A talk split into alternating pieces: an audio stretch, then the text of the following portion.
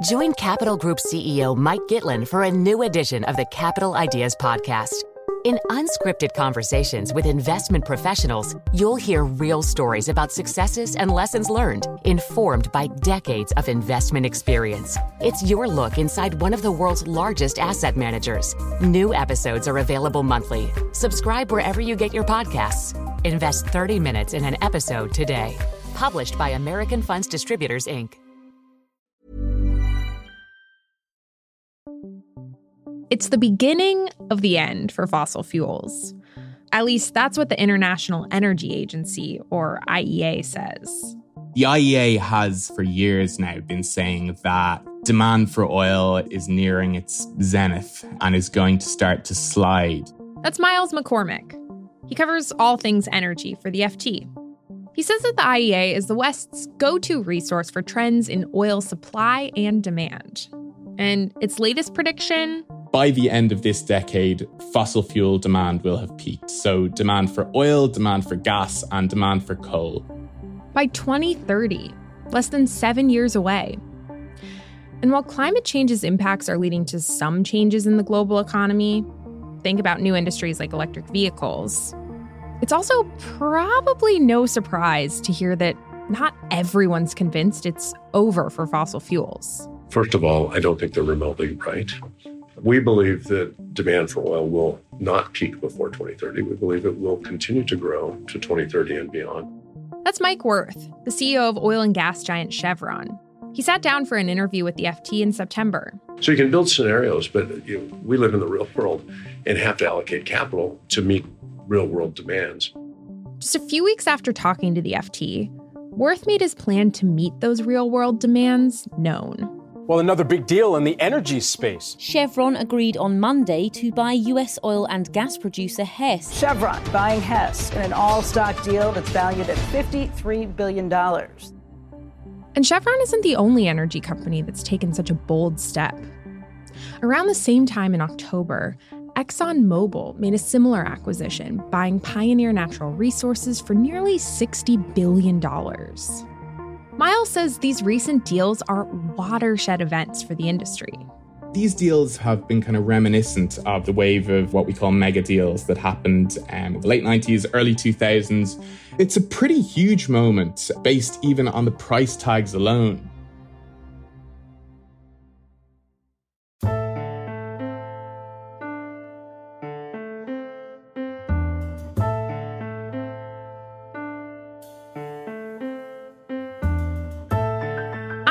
Tindera from the Financial Times.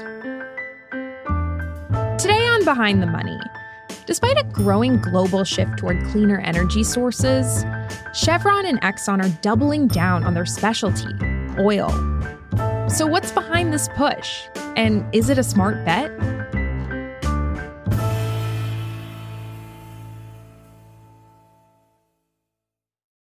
Hi, Myles. Welcome to the show. Hi, Michela. Great to be on. We're seeing some massive multi billion dollar deals in American oil and gas right now. So, the first deal that happened was Exxon buying Pioneer Natural Resources. What is Exxon trying to achieve with this deal specifically? Why did they want Pioneer? So, Pioneer is a Permian specialist. Its resources are all in the Permian Basin of Texas and New Mexico. And the Permian is this massive, sprawling oil producing basin that has basically kind of led America's rise to becoming the biggest oil and gas producer in the world. And for Exxon, they reckon that by snapping up the biggest producer in this biggest basin, they can drive down costs, produce cheaper oil, and also produce it for longer because Pioneer has some of the best inventory in the game. Um, so they reckon it'll give them another few decades of production there. Okay, so then the second deal to happen after Exxon, we saw that Chevron wanted to buy this oil company called Hess. What is Chevron trying to do here with Hess? Yeah, Chevron decided to snap up Hess for quite similar reasons to Exxon in that they wanted to expand their ability to produce oil and gas for the decades ahead. But it was also a slightly different deal in that The deal was more focused on assets that Hess has off the coast of Guyana in South America, where it's been involved in the biggest oil discovery of the past decade. So Chevron wanted to incorporate that Guyanese play into its portfolio to allow it to build up its inventory and, and be able to, to produce more oil. Mm-hmm. Yeah. So both of these deals have happened within weeks of each other last month. Why are they happening right now? What's going on with the timing here? The pretty basic answer to that is that the oil majors are flush with cash at the moment. So, since Russia's invasion of Ukraine over a year ago, oil prices have been pretty high. And as a result, both Exxon and Chevron and oil companies across the world reported bumper profits last year at record levels. So the companies are awash with cash and looking for ways to spend that money. So, is there any reason why they've gone the acquisition route as opposed to, you know, maybe funding their own drilling ventures with this extra cash that they have? Yeah. So, there's been a phenomenon over recent years where investors have grown tired of oil companies effectively wasting their money. For the past decade, American producers have been out drilling well after well after well. And while they've pushed American production to record levels, They've also managed to lose a lot of money. So, for the last couple of years, investors on Wall Street have been demanding that oil companies return the money they make to shareholders in the form of share buybacks, in the form of dividends. So, in order to increase production, the options are quite limited. And one way to do that is inorganic growth, i.e., going up and buying other companies and bolting on their production. Okay, got it. Now, I want to talk more about what the IEA or International Energy Agency has said recently about oil and gas demand. Its findings conflict with what Chevron and Exxon think. You know, the IEA says it's found that fossil fuel demand will have peaked by the end of this decade. And then, if governments stick to existing climate pledges, oil demand specifically will roughly halve by 2050. So, why don't the oil company executives agree with these findings?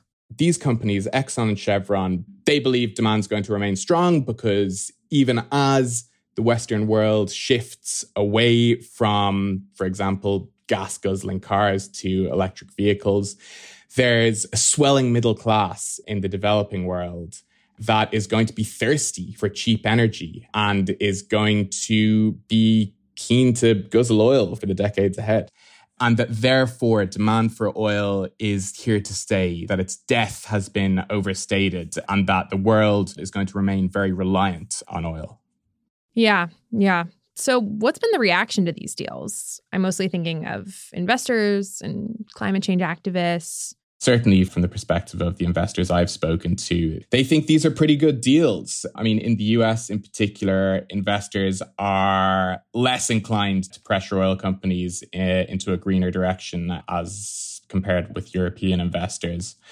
And yeah, largely think this is a good idea from the oil companies to position themselves to be the last men standing on oil production in the decades ahead. Yeah.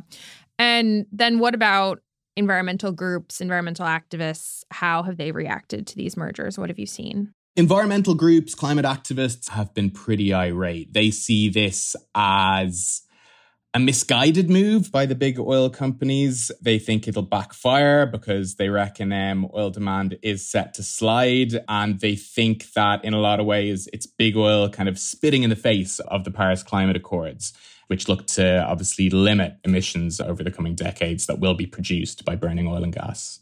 Yeah. Mm-hmm. Now, in recent years, we've seen some of the big oil producers over in Europe, like Shell and BP, make some small moves into renewable sources of energy like solar and wind. So, why has that been the case over in Europe, but not in the US? Yeah, well, on the European side of the Atlantic, there's just been a lot more pressure, both from governments and from investors, to take a greener tack going forward. So, as a result of that, they have been looking at renewables uh, more closely than their American counterparts. But um, it's worth noting that their valuations have suffered to an extent as a result. There's been a widening gap between the valuations of of the American super majors and the European super majors, which um, a lot of people see as being a result of the companies moving away from their core focus. Mm-hmm. Yeah.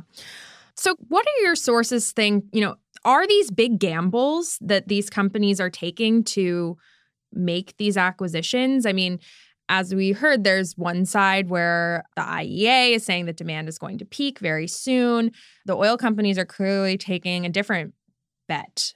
On some levels, it's a big gamble because these companies are expanding in a kind of uncertain world where it's not uh, not entirely clear how much oil people will be using in the years ahead. But on the other hand, I mean, these have both been all stock deals. So they kind of absorb a lot of the risk of whatever happens in the years ahead. They kind of allow them to increase production without draining their kind of war chests that they've built up over recent years in terms of cash piles too much. Mm-hmm, mm-hmm. Okay. So gas prices are always an important issue for American voters. We're heading into 2024 with a presidential election that's coming up. Are these deals going to have an impact on consumers and why or why not? Yeah, the, the simple answer is no. These these deals shouldn't have any major impact on what consumers are paying for a gallon of gasoline. That said, as the election draws near and as prices at the pump remain elevated as they are now, I would expect to see a fair bit of political rhetoric from the Biden administration, from the White House, calling yeah. on yeah, I was going to jump in okay. and just say, yeah, I know there was an instance last year where Joe Biden was calling out Exxon in a speech. We're going to make sure that everybody knows Exxon's profits. Why don't you tell them what Exxon's profits were this year, this quarter?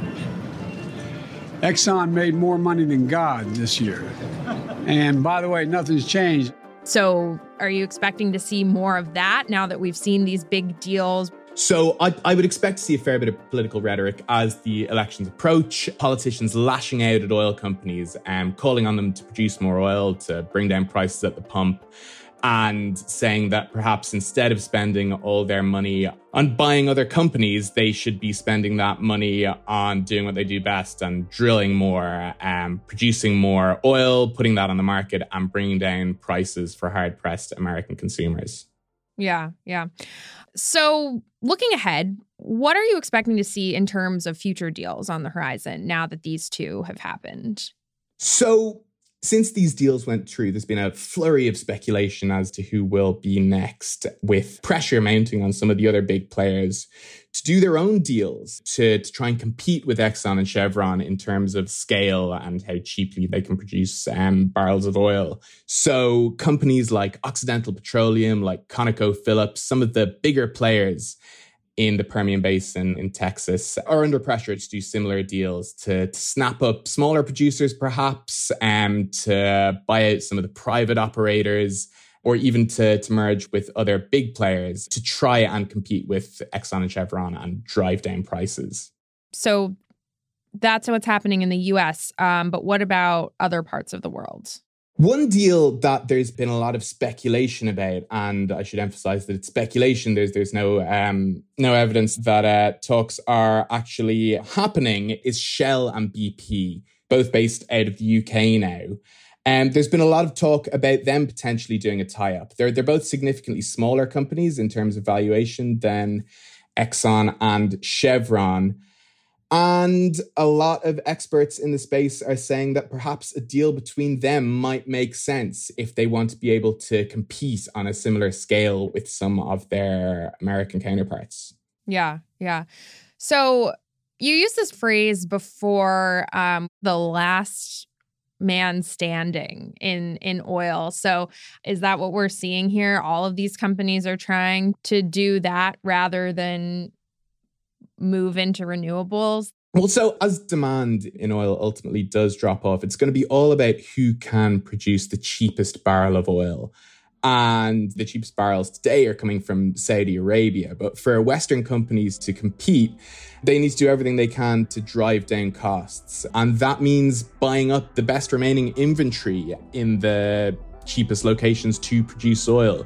So that's why you've seen Exxon ultimately snapping up Pioneer's acreage in the Permian, and it's why you've seen Chevron doing likewise with Hess's project off the coast of Guyana, because they want to be able to produce oil cheaply and yes, be the be the last man standing, as it were. Myles, thanks so much for coming on the show. Thanks, Michela. It was great to be on.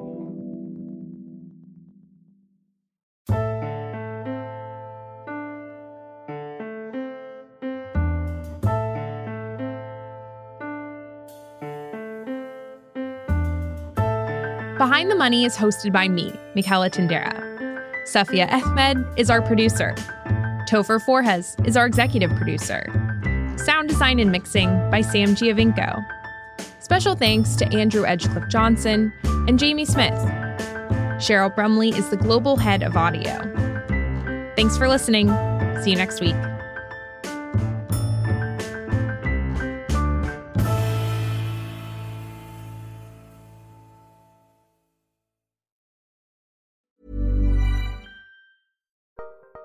Join Capital Group CEO Mike Gitlin for a new edition of the Capital Ideas Podcast.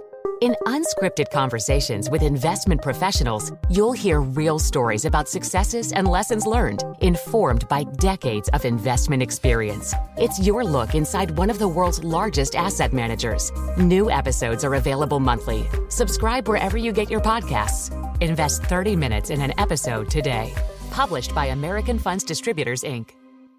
Support for this podcast and the following message come from Corient. Corient provides wealth management services centered around you. As one of the largest integrated fee only registered investment advisors in the U.S., Corient has experienced teams who can craft custom solutions designed to help you reach your financial goals, no matter how complex. Real wealth requires real solutions. Connect with a wealth advisor today at Corient.com. That's Corient.com.